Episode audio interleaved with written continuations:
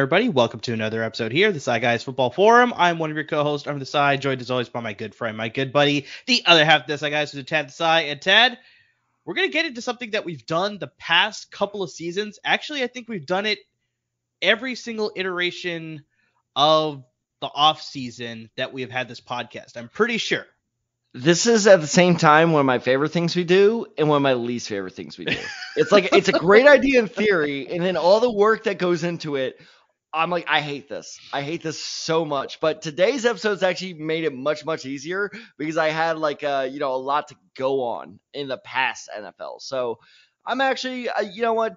The first episode, not too bad. But yes, we are kicking off our annual NFL head coaching deep dive. And Amar, do you want to introduce who we're going to start with?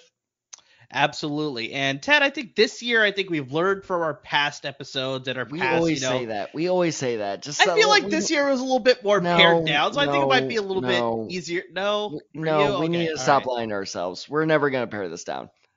I think this, I think this year is going to be a lot different. Yeah, I hope so. previous We'll years. see. But okay. Anyway. Yes, like Tad said, we're starting our new NFL head coaching series. We always cover all of the new head coaching hires, and you know, eventually, you know, we'll figure out whether we're going to cover the rest of the teams. We did it last year. That was pretty labor intensive. That was bad. So was we'll see We about that. We're gonna that make. No, we're gonna make some doing that again. adjustments. I'm not sure if we're gonna do articles for every team like we did last year. We'll figure something out. But like I said, we're gonna start with our new head coaching series, and we're going to kick off that series with the new head coach of the Denver Broncos, and that is Sean Payton, There we former go. NFL head coach. So Tad, like you said, I think there's a lot that we got to go off of and figure out as far as what he's going to bring to the Denver Broncos from what he was doing back there in New Orleans during the late 2000s to the mid to like you know end of the 2000 uh, 2010s like uh 2020 i think 21 is what he retired What, right what are So- we going to call it? 2010s? Tw- 20 teens? Have we decided on like the name for that decade yet? yeah i don't know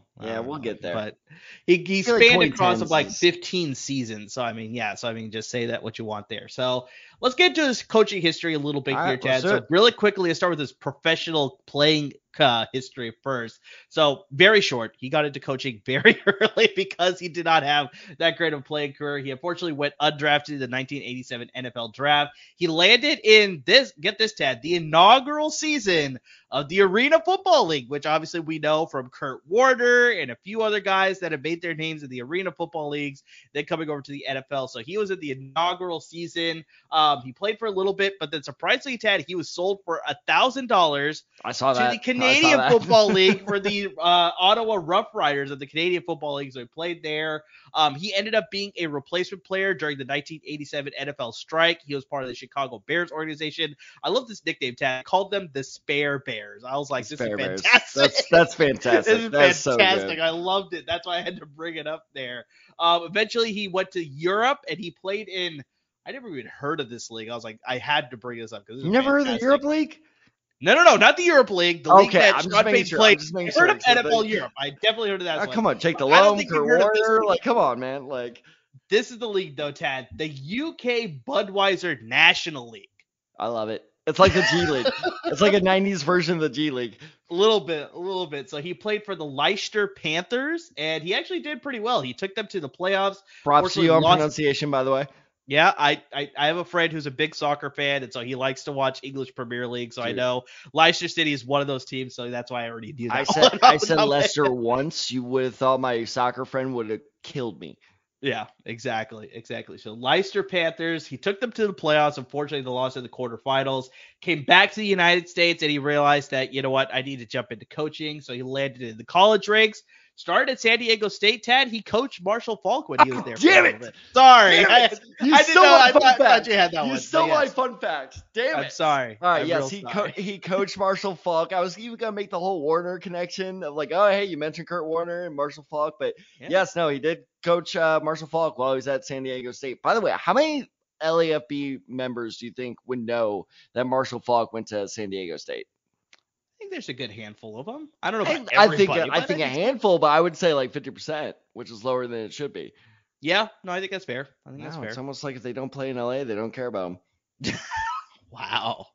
All right, let's toss that into the Slack a little bit later, and you know you can handle that explosion at the landmine. Oh man. Uh, but yeah, so he jumped around in the college ranks. He coached at Indiana State. He coached at Miami of Ohio. He was the offensive coordinator there. Uh, went back to the University of Illinois, and then he came back again to San Diego State. Fun fact, Tad, when he was the OC in Miami of Ohio in 1995, they had the top scoring offense in the FBS. So, I mean, he started to display that skills that he had. Unfortunately, not as a player, but definitely as a coach, he started to display that there. Two years later, 1997, got his first NFL coaching gig. That was with the Philadelphia Eagles under head coach Ray Rhodes and offensive coordinator. How about this name? Jon Gruden was his offensive coordinator in Philadelphia. So yeah, so he got to learn from him. Unfortunately, Ray Rhodes was fired in a couple seasons. New head coach Andy Reid that stepped in decided not to retain um, Sean Payton. He moved on. He landed with the New York Giants. He was the offensive coordinator for that team in 2000 that played in the Super Bowl against a lot of people arguably saying the best defense to ever play in the NFL, that 2000 Baltimore Ravens. I'll say I may agree with that, but no, the funny thing was the play calling duties were actually pulled from him while he was Oh. in uh, from uh while he was with the Giants is because they started struggling a bit. So it was actually pulled from him, but he still succeeded, which is Yep. really really weird. And this is I'm I'm you know jumping ahead here, but this is why he made his next move, which was to these uh, division rivals, the Dallas Cowboys. Unfortunately, maybe go. some of that play calling I think affected him because he did get fired. He did get signed on by the Dallas Cowboys. He helped coach up Vinny Testaverde in Dallas. I was that's another fun fact. I literally had no idea until sorry, I had to jump on this because of course, I, you have to. You have to. Literally, I had no idea Vinny Testaverde was ever a cowboy before I did research for this episode. I was like, Vinny Testaverde was a cowboy? And I was like, no, there's no way. And I looked it up and I just I don't know how that is a massive gap of knowledge in my football you know history of I I had no idea he was a cowboy. And so no, Sean Payton helped Testaverde and two other cowboys to three straight 3000 plus yards passing seasons. But no, I'm not lying. That was one of the more mind-blowing things I found during my research was like Vinny Testaverde was a cowboy, really. Do you remember Yeah. that? I I, was like si- I was like 6 years Vinny old. that Testaverde was thing. very much like the Ryan Fitzpatrick of now, and a little bit of the um, Josh Johnson, kind of like bounce around. played for every team. So Josh Vinny Johnson's a great one. Yeah, so Vinny Testaverde was one of those guys as well. So yeah, he helped coach up, like you said, three quarterbacks. One of them was Testaverde. One of them was Drew Bledsoe. He played for the Dallas Mhm. Cowboys. For That one I bit. did know. That one I And the other know. one was Quincy Wilson. So they all had 3,000 yard heard of seasons. Yeah. Uh, but also, Tad, he was instrumental in discovering Tony Romo with the Dallas Cowboys. Out of what college? him- Eastern Illinois, because the same as Jimmy Garoppolo is the same as Jimmy Garoppolo. So they Damn made it. They talked about that one a lot when they traded for Jimmy Garoppolo. The San Francisco 49ers traded for Jimmy They Garoppolo. did. I was like, No, I did yeah, that. that was fair. Yep. Uh, but yeah, so because of all of that and doing it in Dallas, obviously the biggest market, the biggest team, obviously a lot of attention goes to that in the NFL. He was a hot commodity. He was getting a lot of coaching attention to get a head coaching job. Eventually, he does get his head coaching job with the New Orleans Saints in 2009. This is crazy, Tad. So they had a 3 and 13 record. 3 Yes. and 13 record the Right. year before he was hired. Took them to a 10 and 6 record his very 1st Mhm. season, uh, NFC South title, and he was in the NFC Championship game against the Chicago Bears. Unfortunately, it was a very lopsided game. Chicago Bears ended up going to the Super Bowl there, but still, in your first season, Whoa, whoa, whoa, whoa, whoa, whoa, that. Hold on, crazy. hold on, hold on, hold on. Chicago Bears went to the Super Bowl. How did that Super Bowl play out? Well, I think Tad's pretty happy about that one. You can talk about that one if you want to. Peyton Manning won his first Super Bowl. That's how it played out, baby. That is exactly what happened there. So later on, though, Tad, a couple years later, he was able to compile Oh, a 13 and 3 shouldn't have done that. record in shouldn't have done that. I'm about to 2009. be You, you laid it out, but I gotta, you know, gotta supplement that one there. So just a couple seasons later, 2009, Payton led the Saints to a 13 and 3 record, gets to the Super Bowl finally, and who does he beat to accomplish this New Orleans to get the New Orleans Saints their first ever Super Bowl win in franchise history? Unfortunately, Tad, it came against your Indianapolis Colts. Fuck you, Tracy Porter. But yeah, he ended up coaching 15 seasons with the New Orleans Saints. He had 10 winning seasons out of those 15 seasons, Tad.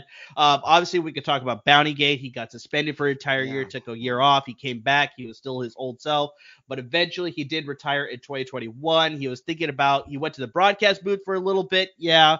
Went to the broadcast booth for a year. And obviously, the head coaching calls started to come in. He was uh, getting a lot of interest from a lot of teams out there eventually he has accepted the role with the Denver Broncos. So really, Tad, before we get into his coaching philosophy, his coaching team, which I'm pretty sure a lot of our listeners and our viewers know about already, but we'll get into it a little bit here again, just in case we're catching any, anybody that has no idea who Sean Payton is, because there may be some people who are tuning Yeah, into our maybe, episode that maybe not.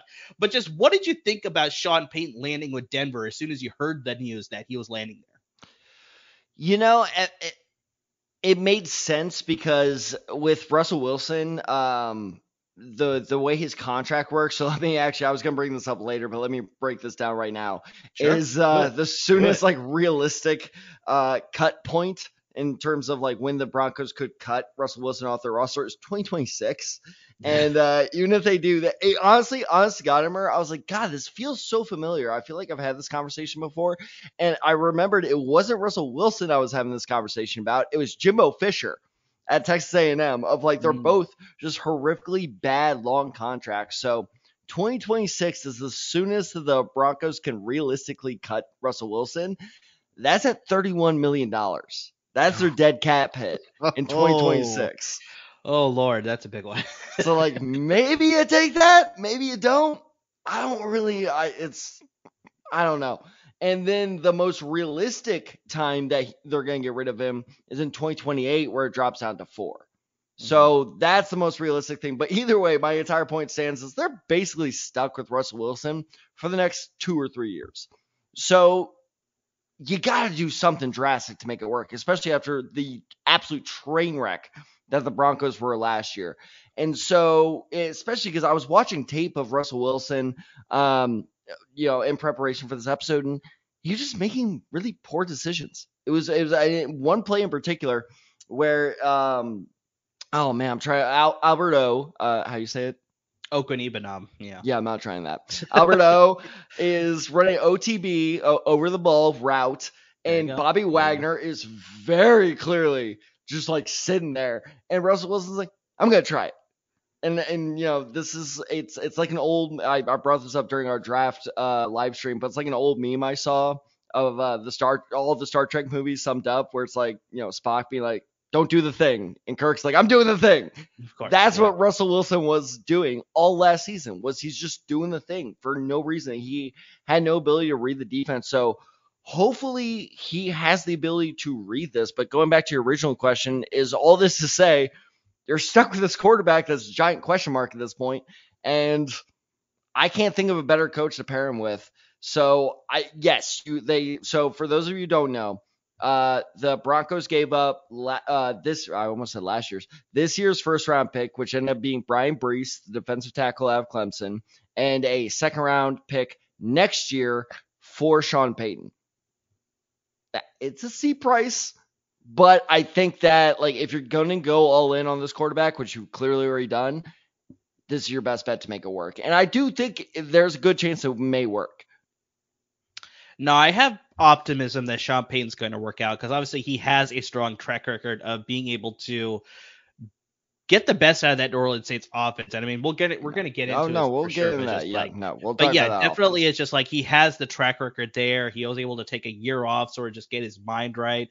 Um, just look at obviously to like this is very much like what they were talking about with Jon Gruden. He was like take some time off. He was in Monday Night Football, watching a lot of broadcasts, watching these teams, understanding that you know send those emails, man. yeah, it ended up not working out for him in that sense, but just like I think Sean Payton obviously was able to do the same thing there with Fox. So I mean, just hopefully, you know, he's going to be able to continue his strong track record being an NFL head coach now with the new team there. So let's get into his coaching style, Tad. Because I mean, yes, we have a little bit of well, not a little bit, but we have a lot. Oh no, we of- have a lot. we have we a a lot lot. of things that we could take from his time during there in New Orleans. And Tad, I think just the first thing that you have to speak about with Sean Payton and his offenses there in New Orleans, they put up points on the board Yes, with they do. ease. Like I mean, Mhm. Tad, in 15 seasons, his offenses have finished in the top 10 in scoring 13 times. So there's only two seasons where his offense did not finish in the top 10 in scoring, and then 10 of those 13 seasons in the top five. And yes, I know he had Drew Brees at his quarterback. Yes, I know he had Michael Thomas towards the end of that team. He had Marques Colston. He had a lot of these great players, but still, it's just his utilization and his way that he was able to scheme up a lot of these players to get open and just to leverage just so many mismatches. That's what made his offense. So I have dangerous. a lot. I have a lot of notes on that, but we'll get to that a little bit later yeah, we definitely have a lot to get into here. So, Tad, I think the biggest thing also that hopefully Payton will be able to accomplish in Denver, because he was able to accomplish it in New Orleans, is that he was able to make sure the quarterback was protected. Yep. Drew Brees was very rarely sacked when during his time in New Orleans. I got more stats for you here. 10 times the New Orleans Saints finished in the top five with the fewest sacks allowed. Top five and then 13 times total finishing in the top 10 for fewest sacks allowed. So cr- critically, I mean, he put emphasis that's like, I don't want my quarterback getting hit because I want my quarterback to be able to dissect the offense with however much time he needs to make sure that he is executing the play that I am calling out for him. And that's exactly what Drew Brees did. He set so many records, single season, career records. I mean, just everything he was able to accomplish there because he was getting the protection. I mean, it's like you can't do that if you don't have the protection. He's able to just look around, find the right option, and be able to deliver and execute the plays that Sean Payton's obviously uh, drawing up for him, right? So his offense is built off, like, I mean, we've done this, we've talked about this so many times before on our coaching series. It's built off the West Coast. A lot of these offenses are sort of like they have their base of the West Coast. Good. Lord. you you West Coast people and you're just influence. How dare you? Yeah, exactly. Your housing prices are getting down here now too. I can't move but yeah, obviously, like I said, he was coaching in Philadelphia. That's where he started his coaching career. Jon Gruden, obviously, bringing up the West Coast offense from his time with San Francisco for a little bit here. I remember we talked about that in our last coaching series. So it's obviously made the transition to all these other coaches. They have an influence there, but obviously, he takes it and he adds his own special mix to it as well. So one of the biggest things that New Orleans, Tad, that New Orleans was doing, Tad, not only was he doing the West Coast, but then he was doing the West Coast to lull the defense to sleep. And then all of a sudden, you get these aggressive shots down the field. And I think maybe, Tad, this is a good point where you can sort of step in here and speak a little bit more about just like how explosive this offense was during that time. No, I, that's why for our you know uh, podcast listeners who are audio only, the second Amar said that I got excited because, yeah. like I said, I, I, started watching you know Saints tape because I'm not a Saints fan. What the hell do I care? So I like you know I, I started watching this offense to prep for this episode, and that was one thing that actually shocked me was because I, I always thought of Sean Payton's offenses as one that stretches the field and like, oh, yeah. oh, we're gonna take deep shots time and time again. But actually, what they do is they like attack you horizontally. So what I mean by that is like, yeah, you need if you're the quarterback in this offense, you need to have a rocket arm to get it to the sideline, not to get it mm-hmm, to the end zone. Mm-hmm. And they they attack you and attack you and attack you short, short, short until the defense is finally like, okay, we're gonna bring everybody in, no more short passes, and then you hit them with a deep pass. And it's just and like you said, is that is where Sean Payton found his success so well in New Orleans is because he found the right combination of weapons to make that work. And we'll definitely get into this later. But that is the thing that surprised me was just how classic West Coast Sean Payton goes about this. Is is just like short gain, short gain, short gain, short gain, and 40 yard touchdown.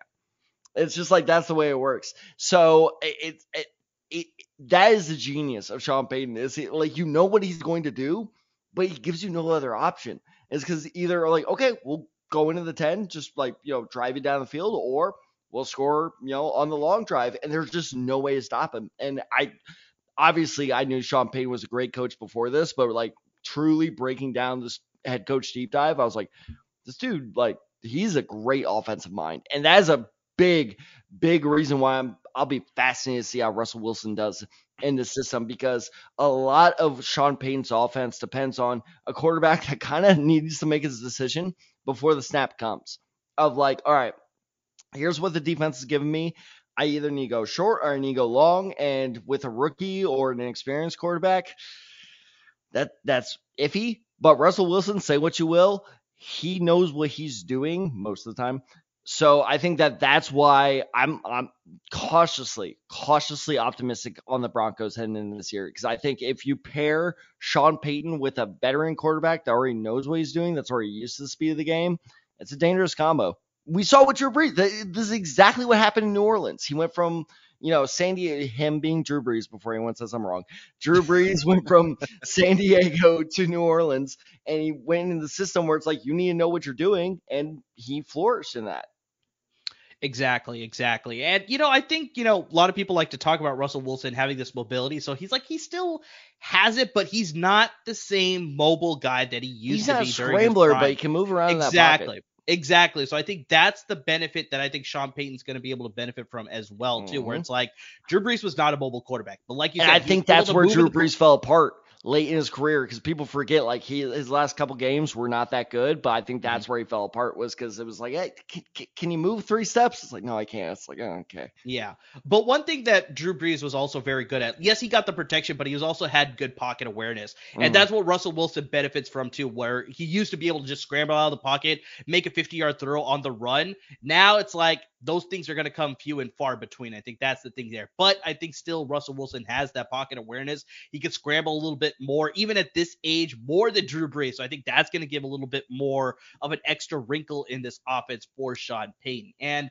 I want to touch on something that you brought up, Tad, where it's like this offense, like you said, not only are they going to attack you vertically, but exactly like I said, they attack you horizontally. So they're going Sidelines. left to right. Sidelines. And they very much epitomize the fact that they are going to beat you with every inch of the field and also with player mismatches. So, I mean, it's like we obviously Yep. know about Jimmy Graham, how he just came out of nowhere using tight ends to stretch the field. They had Darren Sproles on their roster, they had Reggie Bush on their roster. Holy And- shit! I legitimately forgot Darren Sproles was a Saint up until now. Exactly. and so it's like he's able to use these players in just different ways that maybe not every team is going to use. So he's going to take the running back and use him on a wheel route, maybe on first down. You're going to use the tight end. You're going to bring him in on a short route, but then you're also going to send him deep on a deep nine route because you have the ability with Jimmy Graham. So it's just like you don't know what to expect from every player that is lined up in a formation under Sean Payton because you're just like, okay, yeah, I think this guy is going to cut short on you, but then all of a sudden he's going to cut on you and totally beat your linebacker up the seam, and he's going to be wide open for probably a 40 yard touchdown that you're just not even expecting. And then I know there's a lot of big names, Tad, that we've talked about. Obviously, like I said, Michael Thomas, Jimmy Graham, Reggie Bush. But Sean Payton's also gotten a lot out of these lesser known guys like Marques Colston. I know he made a name Oh, for himself. I got. I I have some stats on him for later. he was a seventh round pick. Look, I mean, he was able to get that because he fit the offense so well. Then Out of where? Lance Out of where? Hofstra. I knew that one. Damn it! They always talked about God that one. damn it! That one was always talked about on the Damn broadcast. Tad. Like that, you couldn't have given me that one. But River Lance Moore, he made a name for himself in the one. same office. Do you remember Devery Henderson? I do remember that. There's one guy I'm trying to remember, like like last year, like two years ago, number ten or number twelve. Yeah, Tre'Quan Smith. He became a There it is. piece. That's Yeah. exactly what I was thinking. You also got Kenny Stills for a brief time. Was very Mhm, good with the. New Orleans Saints. He signed with Miami. out of not where? the same Out player. of, out of what not college? the same player. Oklahoma, I think, if I remember fucking. Sorry. Am I But that was gonna win this game? You've won it before. You've won it before. But the while. biggest thing with Kenny Stills is that he fit that offense so well, but as soon as he signed to Miami, not the That's same true. guy. And I think And remember, really and remember, because that they were everybody was like. "Oh, like he's the stress the field guy," and it was just like, like everybody thought that was a perfect like match made in heaven. And yeah, he just he didn't fit the system. That's the whole thing. Is and keep in mind, like I know people are gonna go, "Well, why are you bringing up people a year or two ago?" That wasn't Sean Payton's system. That was Sean Payton's system. It. Still at work, even though he left. Like the Yeah. the, the the system makes players work. That Mhm. is the key to a great coach. Exactly. And then just the last thing that I'll close us out with, Tad, and then I'll pass it to you to sort of give some closing remarks on his coaching style here is that we're talking so much about the passing game. But when his offense got real dangerous, he was able to run the ball. Because you have to remember, there's Yeah. a lot of great running backs that played in this system. They were able to run the ball as well as be pass catchers as well. Like I can list off a few here, like Deuce McAllister, even at the twilight of his Great career, throwback. he was still effective in this offense. Remember Pierre Thomas? He was effective Wow, in this offense. that's I a mean, great throwback. one, right? Man, I want to play the college game with that, but I don't even know. Yeah, I actually, Pierre Thomas, you would have got me on I'm this on one. it, If you knew it, it, I'm on if it. you knew it, you would have got me. So damn it. you would have got me. But obviously, Tad, we hear about Mark Ingram, Alvin Kamara. They're a little bit more recent, obviously, but just like they had that one-two punch, but just like what he was able to establish a strong running game, that just made the pass offense just that much more effective, that much more dangerous, right? And so it's like you look at what Denver did in the offseason, they made some key contributions to add to their offensive line. They signed Ben Powers, they signed Mike McGlinchey, who are both excellent in the run game. And also, Tad, they signed a blocking tight end by the name of Chris Manhertz. I don't know if you know about this guy, but he is Never one of the him. better blocking tight ends in the league. So clearly, it's like Sean Payton's like, I need to upgrade this team to make sure we could run the ball because that's going to benefit us when we have pass catchers like Courtland Sutton and Jerry Jeudy and Tim Patrick's going to come back. Obviously, we got the tight ends where Greg Dulcich looked great and Albert Okwuegbunam. It's like all these guys that can be more effective if we can establish the run. And we need to make sure that we can block and set, set some holes for these guys to establish the run to keep the defense honest. And then all of a sudden we can beat them through the air. So, yeah, there's a lot to like with Sean Payton coming to Denver. We're obviously going to get into guys that we like as far as the fantasy uh fantasy aspect is concerned. But Tad, I want to pass it to you here to just sort of close out just any other thoughts that you have on just Sean Payton's system in Denver and just like I'm very excited for it, honestly. like I mean, like No, I don't I know let- you're cautiously optimistic, but I'm actually maybe a little bit more optimistic because it's like, yeah, I, I think it's really going to work out. I mean, like I said, like it's it's this is my general point with did Denver give up too much for Sean Payton? No. Because this was the only system where if you have an aging quarterback that knows what he's doing, this is the only system that's going to work in. And also, Tad, really quick, I didn't want to cut you off here, but just remember, Drew Brees was a quote unquote shorter quarterback, Mhm. and Sean Payton was able Yeah. to get the most out of him. What is Russell Wilson? He is also in that same. And more like- mobile. And more mobile And than like I said, we already Drew talked about the yeah. mobility, but just the fact that he's shorter, I think Sean Payton can now work with him and understand that's like, okay, I need to make sure that I'm designing these plays in a way that Russell Wilson can best execute them because he's a shorter quarterback. So I mean, and, it's just like and people say like help oh, and, and people say like oh the shorter thing does that really factor in no like sh- drew brees and sean payton have both admitted like yeah no we ran more plays in shotgun because that way drew wouldn't have to be like this like for for podcast listeners like the giraffe like looking Ra- over raising his Yeah, head. yeah, Yeah, exactly. like yeah, no, 100 percent They execute a lot of plays in, uh, in uh, shotgun formation. I think the same thing's gonna happen in Denver. exactly so uh by the way pierre thomas went to illinois how about that Wow, I never Yeah, would have no, guessed. I I, thought he probably went no. to a smaller school. I had Like, no- yeah, I I had had no no, idea idea, about Illinois. But um all right. But no, to all right. The, the last thing I'll bring up before we get to our players who will benefit is I also did a little bit of research on the defensive coordinator. This shocked me. I was like, I mm-hmm. have to be reading this wrong. Vance Joseph is back in Denver. Yes, I remember How hearing about that. awkward! How And I- awkward must that meeting must have been. And I remember posting in Slack too. I was like, is Denver really going to rehire this guy to be their DC? And I remember the Slack was just like, you know what? He's got a little talent. It's going to be interesting. And there's a lot of jokes that are being made about the welcoming committee going to be very interesting and all this stuff. But yeah, I do. That does recollect to me. Yeah, that Vance Yeah. Joseph is now the DC there. So So when I watched Vance Joseph's uh, defense, just because we can't give all the love to the offense, we gotta throw a little love to the tough guys too. Sure, sure. is um he's a very blitz heavy, man to man heavy offense as well. So and th- I honest to God, I, I feel like I remember this happening, but I totally forgot about it. Zach Allen is now a Bronco. And Zach Yes. Allen had a career a, that's going to be a very underrated signing. I agree. I completely agree because he had a career high five and a half sacks last year, and I think he's going to be a monster for this defense because uh, they already had the. For those of you who don't know, Vance Joseph was the defensive coordinator for the Cardinals last season. Zach Allen was the defensive end for the Cardinals last season, so they already had the chemistry. Same system for both of them. And also, here's the thing where I was really like, "Ooh, this may be a problem for everybody else in that division." Uh, Joseph loves himself some man to man. He loves going man to man. Remember, who's the top corner in Denver? Arguably, some could say he's the top corner of the league too. Patrick It's- Surtain the second.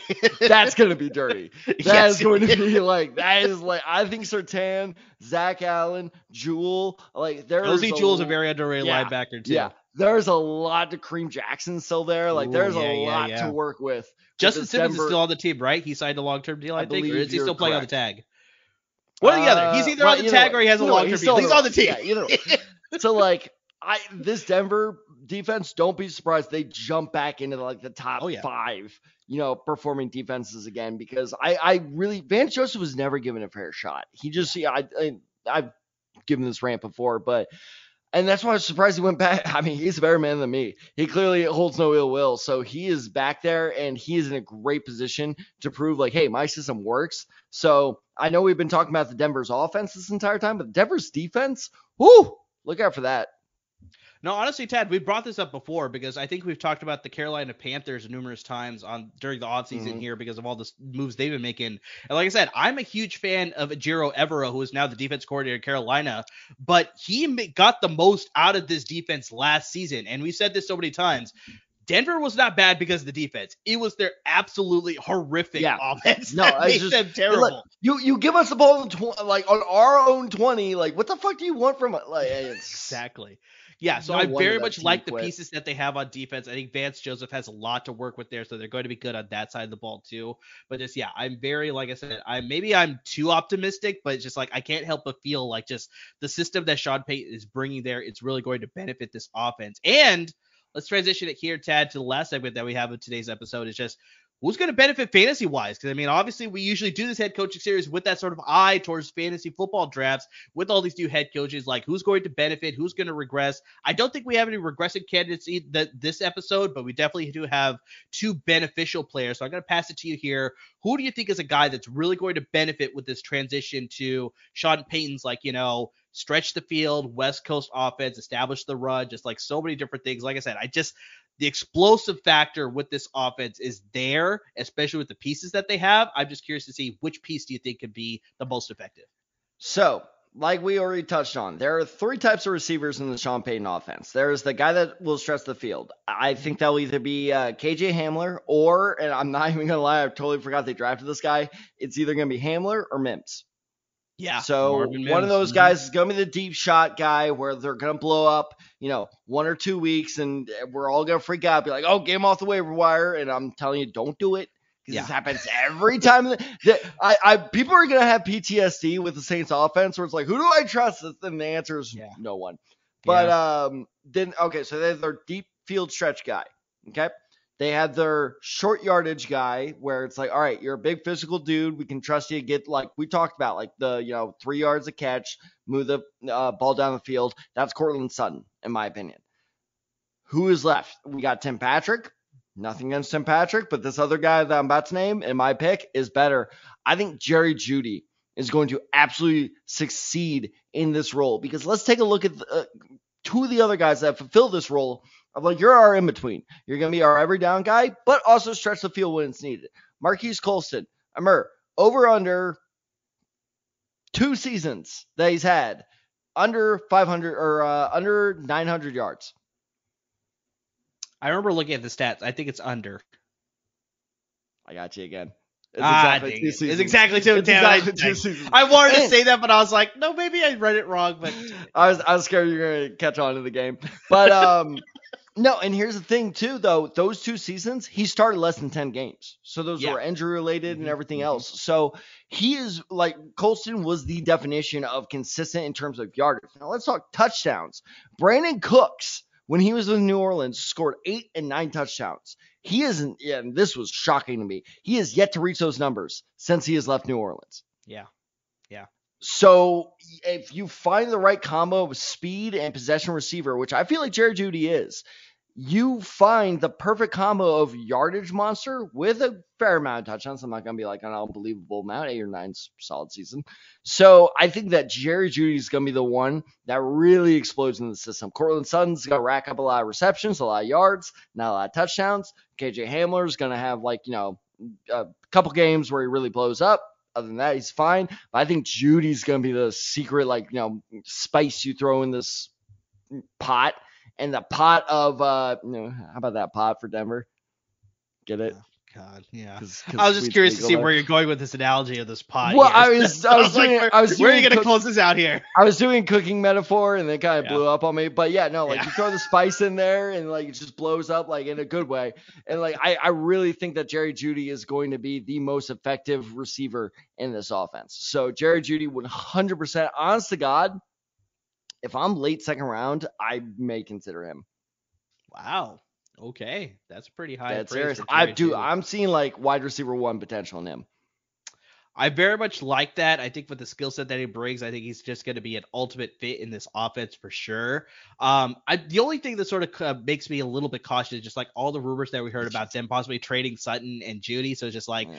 is it because of that? Is that a Sean Payton thing? Is that a George Paton thing? Is that like you know something else? I really don't know. But that's the only thing that makes me just a little bit cautious with both Jeudy yeah, and Sutton. But honestly, like third round, if he's there, I'm 100% snatching him up. all sure. right, late so second, third. What the hell's the no? Difference? I know, I know, but it's like just yeah, a little bit there. But I'm gonna give you a name here that a lot of people picked last year to break out. But I think now with the switch in this offense and Sean Payton sort of bringing this extra wrinkle here, I think he's finally going to break out this year. And that's a guy that we brought up already a little bit here, Tad, the name right. that you don't want to say, but I will say it for you to cover your crowds here. Albert Okwuegbunam, Albert O. All right, all right. Whoa, give me, give me, give me a try. Okay, all right. Albert Okwuegbunam. Eh, close. Close. I'll take it. I'll take it. I'll take it. Yeah, I'm not trying to again. Yeah. Anyway, go go ahead.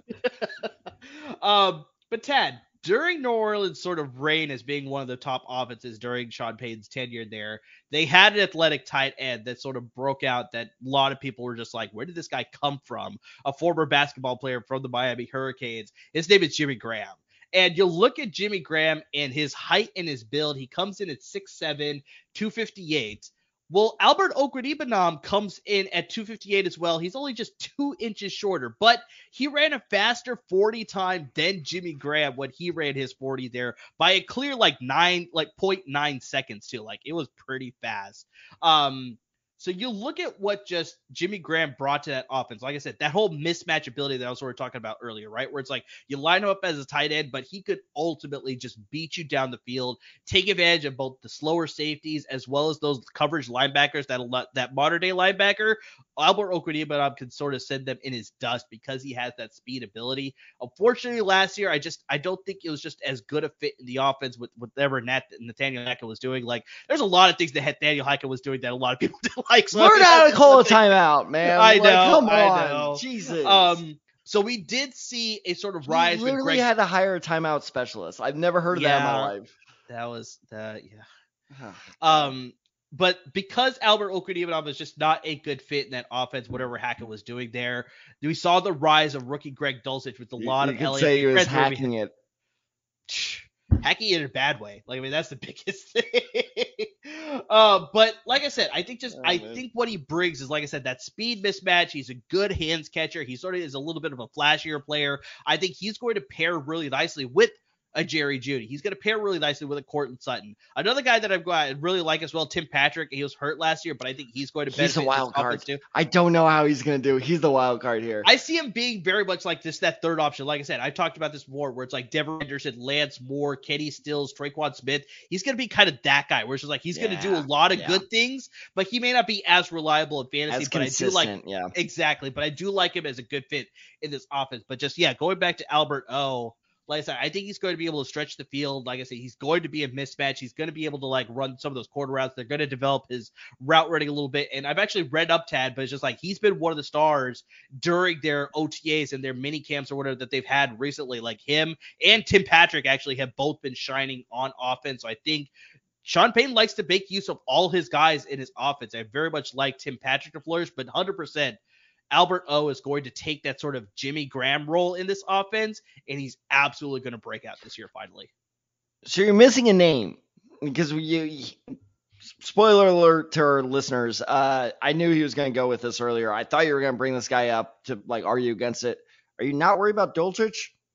I did bring up Dulcich, like I said, he did flourish last year, but I think just the extra, just the explosive element that this offense has that's what Albert O brings. Dulcich is still going to be a contributing factor, but he's just not that same. like he's a more consistent move the chains down the field. He may vulture some touchdowns away from Albert O, but like I said, when you're lulling the defense to sleep with these short dink and dunks, and you're obviously bringing the safeties in, this is where you send Albert O on a deep route, and he's going to be wide open, very much like I said, what we saw from Jimmy Graham in the past. So it's like that's why I'm sort of high higher up on Albert O compared to compared to Greg Dulcich. Man, this may be like a fool me once, fool me twice situation, but like after Noah, especially because it's the It same be. team, It but very after Noah be. fans, after Noah fan, I feel like exactly because your whole argument is he's more athletic, which is fair. Yes. He absolutely is more athletic, but that's I feel like again what I've said on the uh, you know past uh, podcast episodes with Noah Fant, where we're like he'll be good. It's just because he's like big and athletic. Is like Yeah. man, maybe Alberto will work out, but at this point, I'm kind of losing faith. It is a little risky. He could fall into that same trap of like your Eric Ebrons, your Brandon Pettigrews. I mean, like you said, with Oh, the, Brandon Pettigrew, holy shit, that's a Yeah. throwback. so I mean, Jor- he could fall Jordan Cameron. Jordan Cameron, there's a good name too. He Yeah. had like I think one season I think where he was successful, then after that nothing. So he could fall into sort of that bucket for sure. But just like I think just with Sean Payton, I think he may finally untap that potential that we're sort of been waiting for. I know he's only had like a short career. I think this is the third season now that he's entering, right? So just like yeah. Yeah, but, he yeah, and, I he and Drew Lock are the same year. yeah, so I think just him just not being effective last year, that's all Nathaniel Hackett. But if he's not effective this year under Sean Payton, then 100% you can label the bust field bust label on him and just completely roll with Greg Dulcich for certain there. But yeah, I do like Albert O to finally break out this year and be an effective piece of this offense under Sean Payton. And yeah, that will sort of close our. Right, whoa, unless you got any final whoa, points here, you got No, some no, final no. points here. I, I just I just have to ask this. Okay. Broncos, do they make the playoffs? Yes or no? Oh, that's that's that's a good one. I think they're going to be on the doorstep. They're going to be one of those teams that's like even down the stretch they're going to be in contention, but I think when it comes to like the final 2 weeks, they'll need a lot of help because unfortunately they'll suffer some beginning season losses as they're sort of adjusting to the new system and you know new coaching staff and all that stuff. So that's what's ultimately going to bite them. So I think they're going to be close, but they'll miss it by just like, you know, a game I think probably. Remember, bookmark this moment right now. The AFC West is going to have three playoff teams: Wow. Okay. the okay. Chiefs, the Broncos, and the Chargers. I was so tempted to go for the joke there and say the Raiders, but all three of those teams, all three of those teams are going to make the playoffs. I'm telling you, it's going to happen. All right, but honestly, that wouldn't shock me either, because I mean, there's a lot of talent across all three of those teams, obviously. So it's like, yeah, it wouldn't completely shock me if they do end up clinching a playoff spot. But like I said, I think just this year, as they make the adjustments, I think they'll fall just a little bit short this year and not make it. But next year, very much, as long as everything goes the way that they plan to, they'll very much be a contender next year. They're gonna be that annoying team that like Sunday Night Football is like the in the hunt graphic. It's like the Oh, yeah, yeah. always like there. You're just like, God damn it! Consistently, they'll be in that graphic for sure. Just hoping, obviously, there. Kicking my So, Colts out. Yeah. There can only be one horse team. uh, but yeah, like we talked about, this is the beginning of our new head coaching series, but this is the end of today's episode. Obviously, a lot of people know about Sean Payton already, but I think we brought some extra wrinkles into this episode that maybe you didn't know about. Obviously, his coaching history and where he played. Like I had no idea. I still can't believe Vinny Testaverde was a cowboy. I never knew that. Oh, You're learning a lot of extra things there, not even Sean Payton related, really, I guess, right? Uh, but yeah, we're going to continue this series going on. Um, we may not do it consecutively, but 100% every week we'll drop a new head coaching episode. We got four episodes left. Um, the best way to find out about when those episodes are dropping, as long as as, as well as all our other episodes and which coaches we're covering up next. You see a ticker down below, a little bit late this time, but yeah, you got our names there. It's gonna come around just again. a Can't win bit 'em all right the now time. Here, it's a it's a loop, you know, those tiny loops that you see in the uh, kids amusement park where they just go in like a you know a ten yard circle. You know, this is exactly what the ticker is. It's gonna come back really fast there. So you got us on Twitter, be it Side 23. You got Tad at Tad Desai 94. You got the show handle at the Desai Guys. Of course, on Instagram at the Desai Guys as well. Wherever you listen to your podcast, make sure you're subscribing there, whether it's on Apple Podcasts, Google Podcasts, Spotify. You listen on the LAFB Network website as well. And if you're watching us on YouTube, subscribe to our YouTube channel as well. But guys, make sure you're also supporting our network here that has given us the opportunity to give this podcast to you. That is LAFB Network. Make sure you're subscribing to their YouTube channel and their social media handles and their podcast as well, giving you a lot of great content when it comes to the Rams and the Chargers at the NFL level and the Bruins and the Trojans at the college level. So, I mean, lots of great content that's coming from LAFB Network. But, guys, I mean, if you're following us, if you're interacting with us, listening, watching, I mean, just anything and everything in between, guys, we really can't thank you enough. And I was just short of forcing Murray to do this, but if you would like such things like our record predictions for certain teams, our, you know, schedule predictions. Hey, how are the Bears going to do this year? I think I'm a little higher on the Bears than Amar is this year. But, you know, things like that. I'm willing to do that on social media. So hit us up as a you know, look, this is better timing right here. Hit us up on those handles right below. And as always, everyone, thank you so much for watching. Thank you so much for listening. Our numbers have been great recently, so we clearly have a great, great base behind us. We cannot thank you enough. Keep supporting us, and we'll keep giving you great content. Thank you so much. And as always, please stay safe, everyone.